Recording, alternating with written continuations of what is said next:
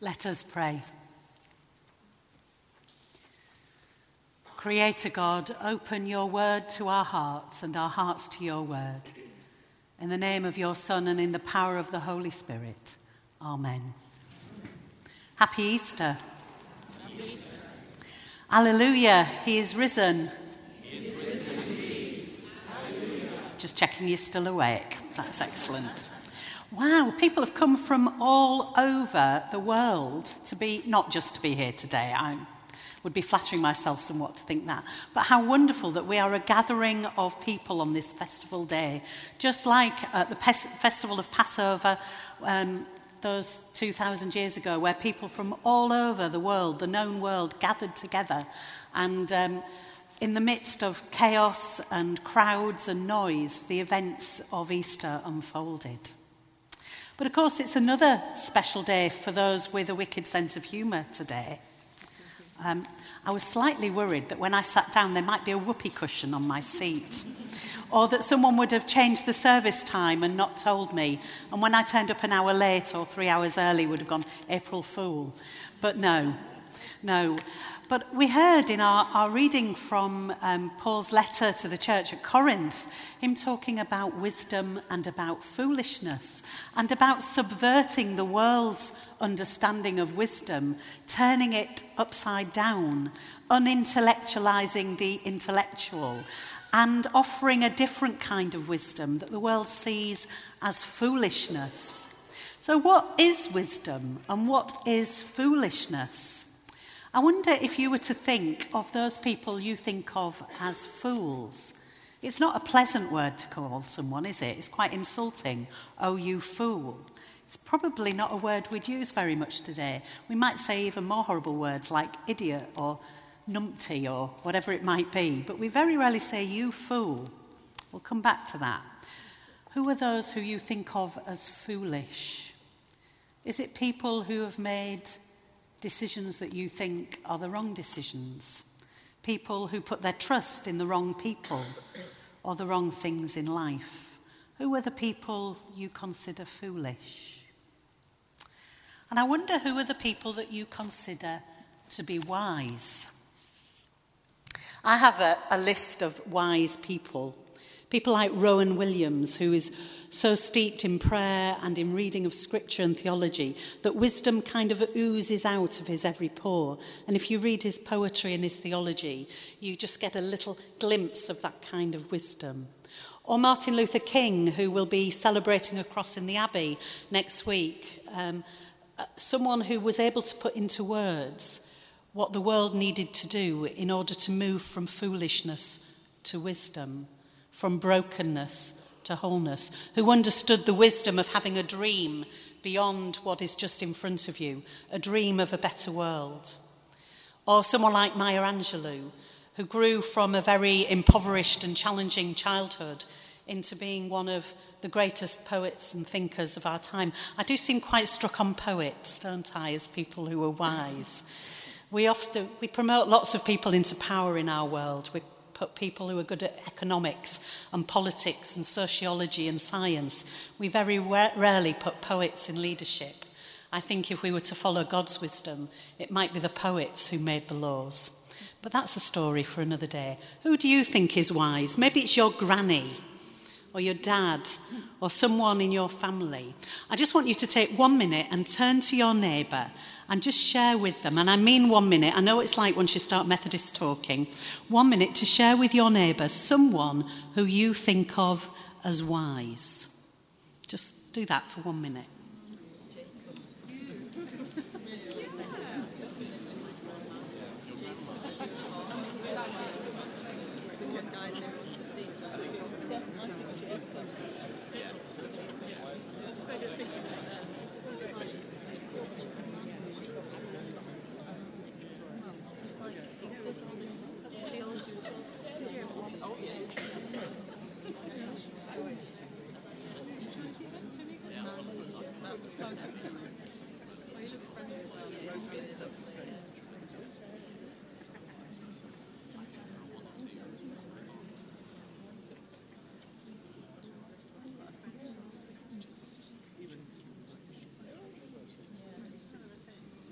Lovely. Your murmur is dropping to a hum. That's a sign that you're being very well behaved.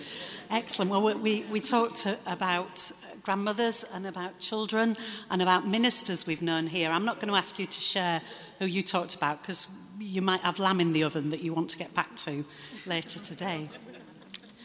Of course, Jesus lived in a time of clashing civilizations.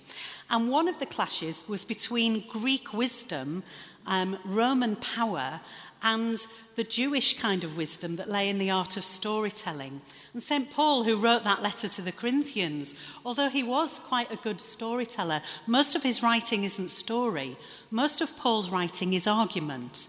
It's building up hypothesis, theory, theory upon theory, saying, if, if this be so, therefore this must be true. So he is very Greek, even though he's a, a Jewish zealot in his upbringing. He's very influenced by Greek thinking. And so he's very good at putting an argument together. very good at metaphor. And he uses letters and as a way of convincing the early churches of how they needed to be. But also, he used metaphor such as his, his language about the body. He was able to use metaphor to support his arguments. But Jewish wisdom, which is part of those clashing ideologies and civilizations of that time, Jewish wisdom lay very much in the art of storytelling and poetry. So we have the Psalms, we have Job, that often considered part of the wisdom literature, where we hear of a man whose life is broken down until he realizes he can only rely on God. And in that wisdom, his life begins to build up again. And of course, the story Isaiah uses of the vineyard, a way of telling a story with a sting in the tail that, com- that get, lulls the people into a false sense of security. We know where this story is going, we know where we are, and yet he twists it and he brings a point home to the people of Israel. And of course, at the heart of Jewish storytelling is the history of the people, the story of the Exodus, the very soul of the people's identity. But of course, it's not just the Old Testament. Jesus was the consummate storyteller parable after parable. He didn't invent parables, he was using his people's tradition of storytelling. And when he would say something like, Now, there was a man with two sons, that's a bit like me saying, Once upon a time.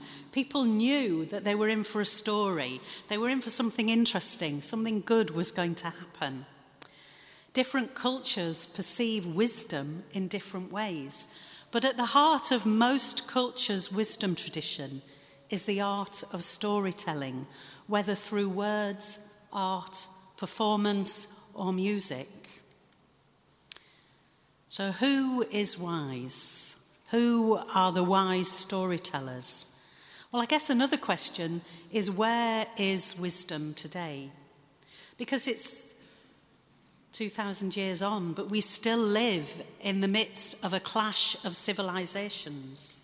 And we're seeing it played out in the media at the moment East versus West. We seem to be singing some old songs and telling some old stories. Asia versus the West, America versus the Arab nations, Russia in the midst of it all. Lines of conflict and civilization shouting at each other, telling each other they have the truth some relying on evidence to back that truth up, others thinking if you tell the same truth often enough, it will become truth, whether it was truth in the first place or not. We see it as people claim to have a monopoly on truth. What is the prevailing wisdom in a world full of fake news, speculation, Everyone has a point of view and everyone is entitled to share it, however much damage it might do. And of course, the wisdom of the world continues to be what it ever was. The wisdom of the world is to build up barns to gain wealth, to build bigger barns. And then when you've got really big barns, well, you better build a wall around it to protect it. Wisdom isn't building bridges between people, it's building barriers to keep yourself in and everybody else out. Isn't that the prevailing wisdom? Is that Christian wisdom? That wasn't a rhetorical question. Is that Christian wisdom? Come on, you must, you must know that I'm not asking a rhetorical question. Is it wise to build up bigger walls between people? Ah, you're there. I thought you'd fall, you dropped off in one bit. No, of course it's not wise to build walls that divide, and it's not Christian. Christianity is about breaking down barriers. The wisdom of God, which is foolishness to those who are perishing, is to break down the barriers, to build safe communities where all those civilizations can live in love and harmony and peace together. This is the good news, not the fake news, the good news that we are looking for. How foolish it is in the world's eyes to be generous, to give everything away, to offer service not for what we might gain in return, but for love or duty or a deep conviction that this is the right thing to do. And here we have the nub the heart of the cockeyed wisdom of the Christian story, the foolish love of God that gives up everything so that death, even death, is defeated. Hate is defeated by love, despair is defeated by hope, death is defeated by life. In the midst of a political and social storm, in the midst of powerful forces of occupation and control, a simple and foolish story is told. A grieving woman comes to the graveyard early in the morning. Early in the morning, perhaps because she's frightened and wants the cover of darkness, perhaps because she can't sleep all she can do is long to be with her Lord, even though he is broken and dead and all hope is gone. Early in the morning, in order to honour the burial traditions of her people, whatever reason, it is early in the morning. The light has not quite yet dawned. And she finds despair upon despair, not a body to tend, but an empty tomb and she is dismayed. And she rushes to her friends and says, They've taken him away, my Lord has gone. And so her friends rush, the disciples go and look, and they themselves encounter a mystery. But they do not yet encounter the risen Lord. The light has not yet dawned. And so they go, bewildered. But Mary stays blinded by her tears, confused by the mystery that's in front of her. And there's someone there. She thinks he's the gardener. And all it takes for the scales to fall from her eyes is that Jesus says her name, Mary. And in that moment, she knows that he is risen indeed. Alleluia. Of course, it doesn't make any sense. If you apply the world's logic, the world's wisdom, it cannot be. It cannot have taken place. And yet we have a witness to the foolish love of God that will not be bounded by death or hate or fear or even grief, however true that grief might be. How do we respond to such nonsense, to such foolishness? How do we respond to a simple story that sounds like a fairy tale?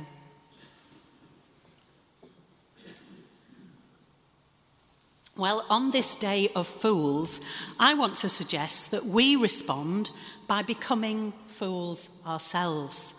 Fools for Christ, as it says in the Bible. But not perhaps the fool in the way you think of someone who is foolish, but the fool who is the court jester. Court jesters were truth tellers, but it was tended to be wrapped up in comedy in order that the sting might be removed from the tale and yet the truth still be told.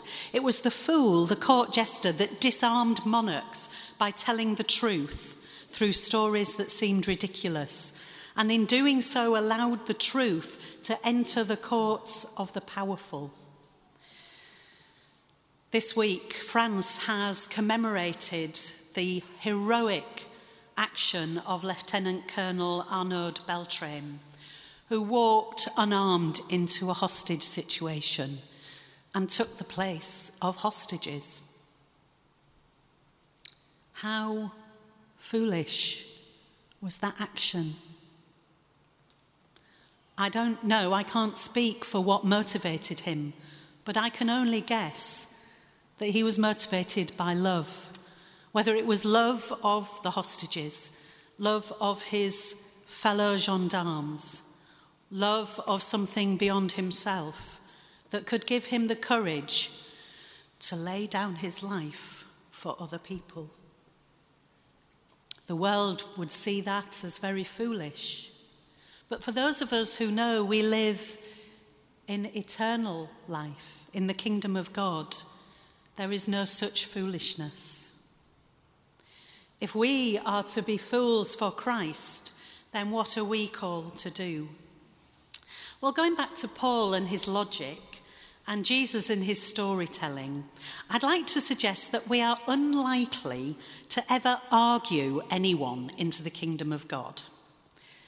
However much we try, however good our apologetics, our way of explaining the resurrection, arguing doesn't get people to know the love of God in their lives and hearts. What gets people to know is through the telling the story of God's foolish love. And it may be we tell that story in words, or it may be we tell it by the way we live and the actions of our lives.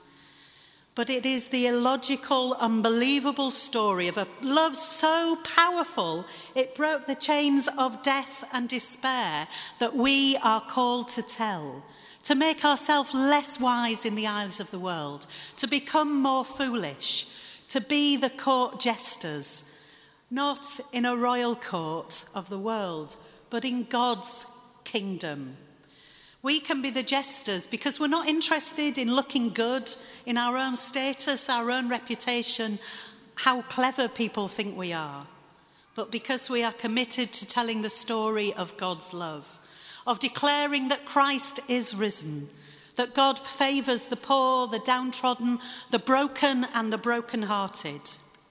In a changing world, we may have to find new ways to tell that story but the story does not change.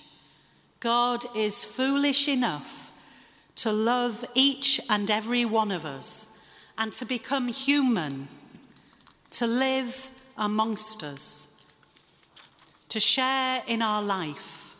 God is foolish enough to be, give, to be willing to give up all power and to suffer death for our sake. And beyond all that, God's love, so foolish in the world's eyes, is powerful beyond death. This is the story worth telling. That in love is the power to transform all things. Alleluia. Christ is risen.